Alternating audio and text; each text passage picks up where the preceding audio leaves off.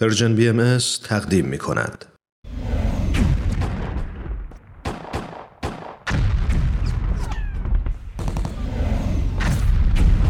معماران صلح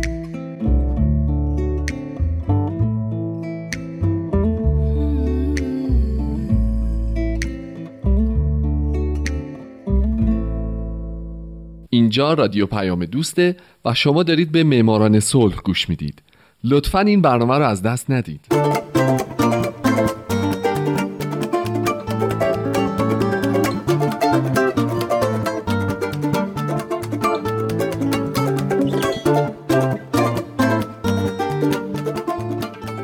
سلام به شما. به معماران صلح خوش اومدید.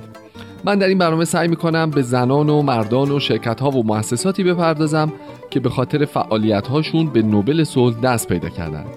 کسانی که یا تمام زندگیشون رو وقف صلح کردند یا در برهی از زمان کاری کردند که دنیا برای ما جای امتری بشه.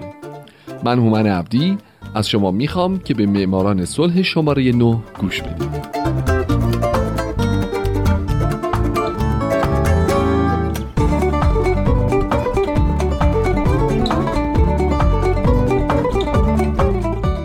این هفته سال 1907 میلادی لوی رنو.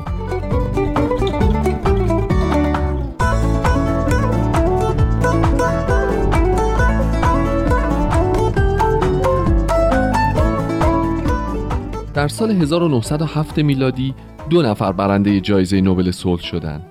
ارنستو تئودورا مونتا و لوی رنو.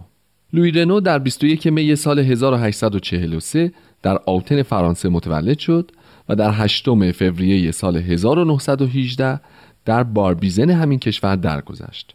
او استاد حقوق بین الملل بود. در واقع میشه گفت که رنو یکی از پیشروان در این زمینه بود.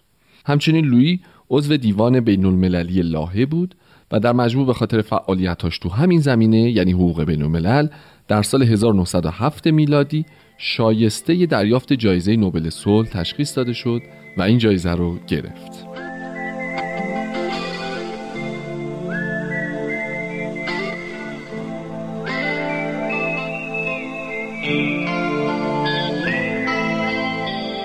رنو رو به خاطر تلاش برای حل مشکلات حقوق بین الملل می‌شناسن.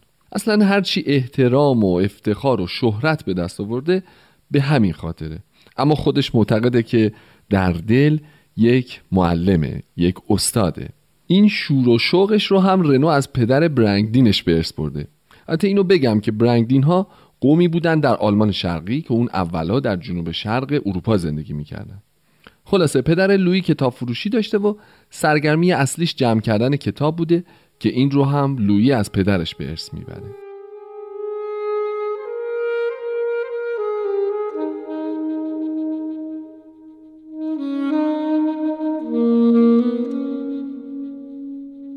لوی رنو اصولا آدم با استعدادی بوده.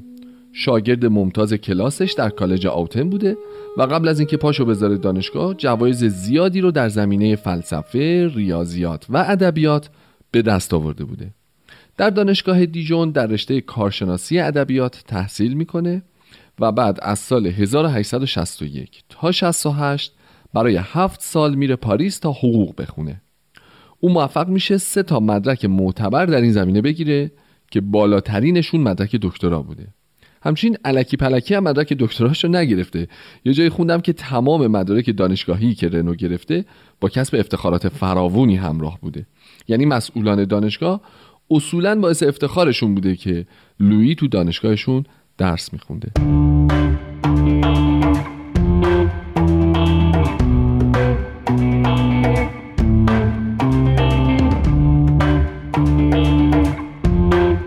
از سال 1868 که تحصیلش در دانشگاه تموم میشه لوی رنو فعالیتش رو در دنیای آکادمیک شروع می‌کنه و این کاری بوده که تا آخر عمر انجامش میده. در این سال رنو 25 سالش بوده که به عنوان مدرس در زبان رومی و بعد در حقوق تجاری به دانشگاه دیجون برمیگرده اما این بار به عنوان استاد دانشگاه برمیگرده. در سال 1873 عضو هیئت استادان حقوق دانشگاه پاریس میشه و در زمینه حقوق جنایی کار می‌کنه. اما سال بعد فرصت این رو پیدا می‌کنه که در زمینه این که دوست داره بالاخره به فعالیت بپردازه. یعنی تدریس حقوق بین الملل و رنو این فرصت رو از دست نمیده.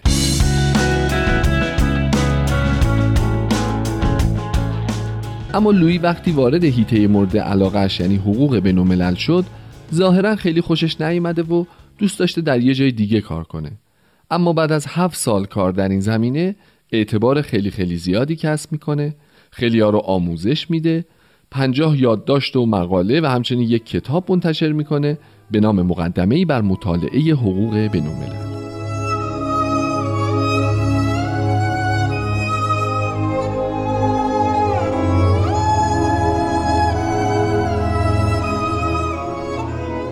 لوی رنو یکی از دو برنده نوبل صلح در سال 1907 در طول زندگیش نطقهای بیشماری ایراد کرد. دهها گزارش نوشت، بیش از دیویست یادداشت و مقاله نوشت و همچنین چندین و چند کتاب منتشر کرد که مهمترینش یک کتاب نه جلدی به نام قانون معاهده بازرگانی که با همکاری همکارش چارلز لاینکان اونو نوشت و بین سالهای 1889 تا 99 چاپ شد. در واقع حاصل علمی زندگی رنو در طول عمر اونقدر وسیع بود که از او یک فرد فرانسوی معتبر و بسیار برجسته در حقوق بین ساخت. زندگی رنو همونقدر که وقف تحقیق می‌شد وقف تدریس هم بود. او سخنرانی های بسیار زیادی در دانشگاه پاریس دانشگاه علوم سیاسی و مدارس نظامی داشت. استاد راهنمای 252 رساله دکترا بود و استاد دانش آموزانی که بعضیاشون بعدتر به پست های دیپلماتیک مهمی در فرانسه یا خارج از این کشور رسیدن.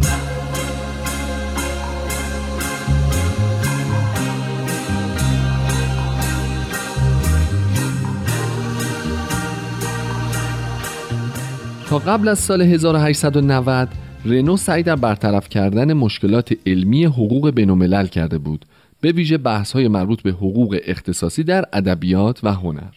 اما در سالهای بعد به عنوان مشاور قانونی وزارت امور خارجه منصوب و به این ترتیب او شد قدرت اول در حقوق بین الملل تو کشورش. پس برای 20 سال آینده اون نماینده فرانسه در تعداد بیشماری کنفرانس های بین المللی در اروپا بود از جمله حضور در کنفرانس های حقوق خصوصی بین المللی حمل و نقل عمومی هوانوردی نظامی لغو بردهداری و بسیاری از کنفرانس های دیگه.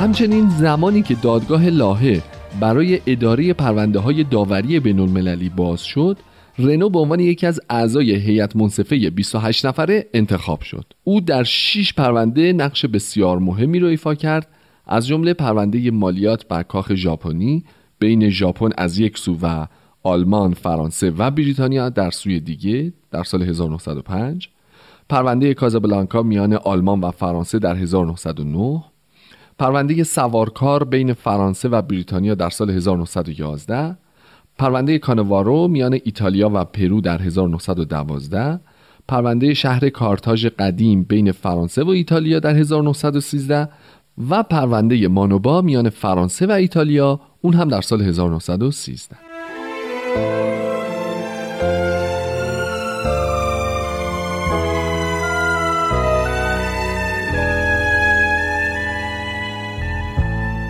در اولین کنفرانس صلح لاهه در سال 1899 رنو گزارشگر کمیسیون دوم بود. در کنفرانس دوم در سال 1907 اون دیگه شخصیتی مطرح تو کنفرانس بود و بعدش شد گزارشگر کنوانسیون مربوط به آغاز خصومت، گزارشگر کاربرد کنوانسیون ژنو در جنگ دریایی، گزارشگر افتتاح دادگاه بین‌المللی جوایز و تعریف حقوق و وظایف کشورهای بیطرف در جنگ. لوی رنو در طول زندگیش افتخارات زیادی رو به خاطر موفقیتهاش به عنوان معلم، دانشمند، قاضی و دیپلمات کسب کرد. از جمله مدال افتخار لژیون دونور و آکادمی علوم اخلاقی و سیاسی در فرانسه یا 19 نشان خارجی و چندین نشان افتخار از دانشگاه های مختلف. او از سال 1914 به عنوان رئیس آکادمی حقوق بین در لاهه انتخاب شد. لویی هیچ وقت بازنشسته نشد و پس از تدریس در آخرین کلاسش در ششم فوریه 1918 برای تعطیلات کوتاهی به ویلاش در باربیزن رفت بیمار شد و دو روز بعد همونجا درگذشت.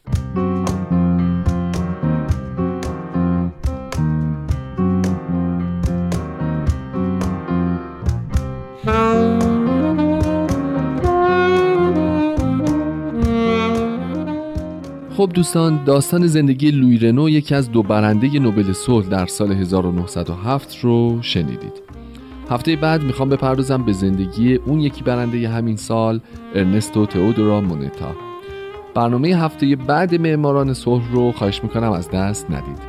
من هومن عبدی هستم و امیدوارم شمایی که الان شنونده برنامه من هستین در آینده یکی از برندگان نوبل صلح باشید. شاد باشید و خدا نگهدار.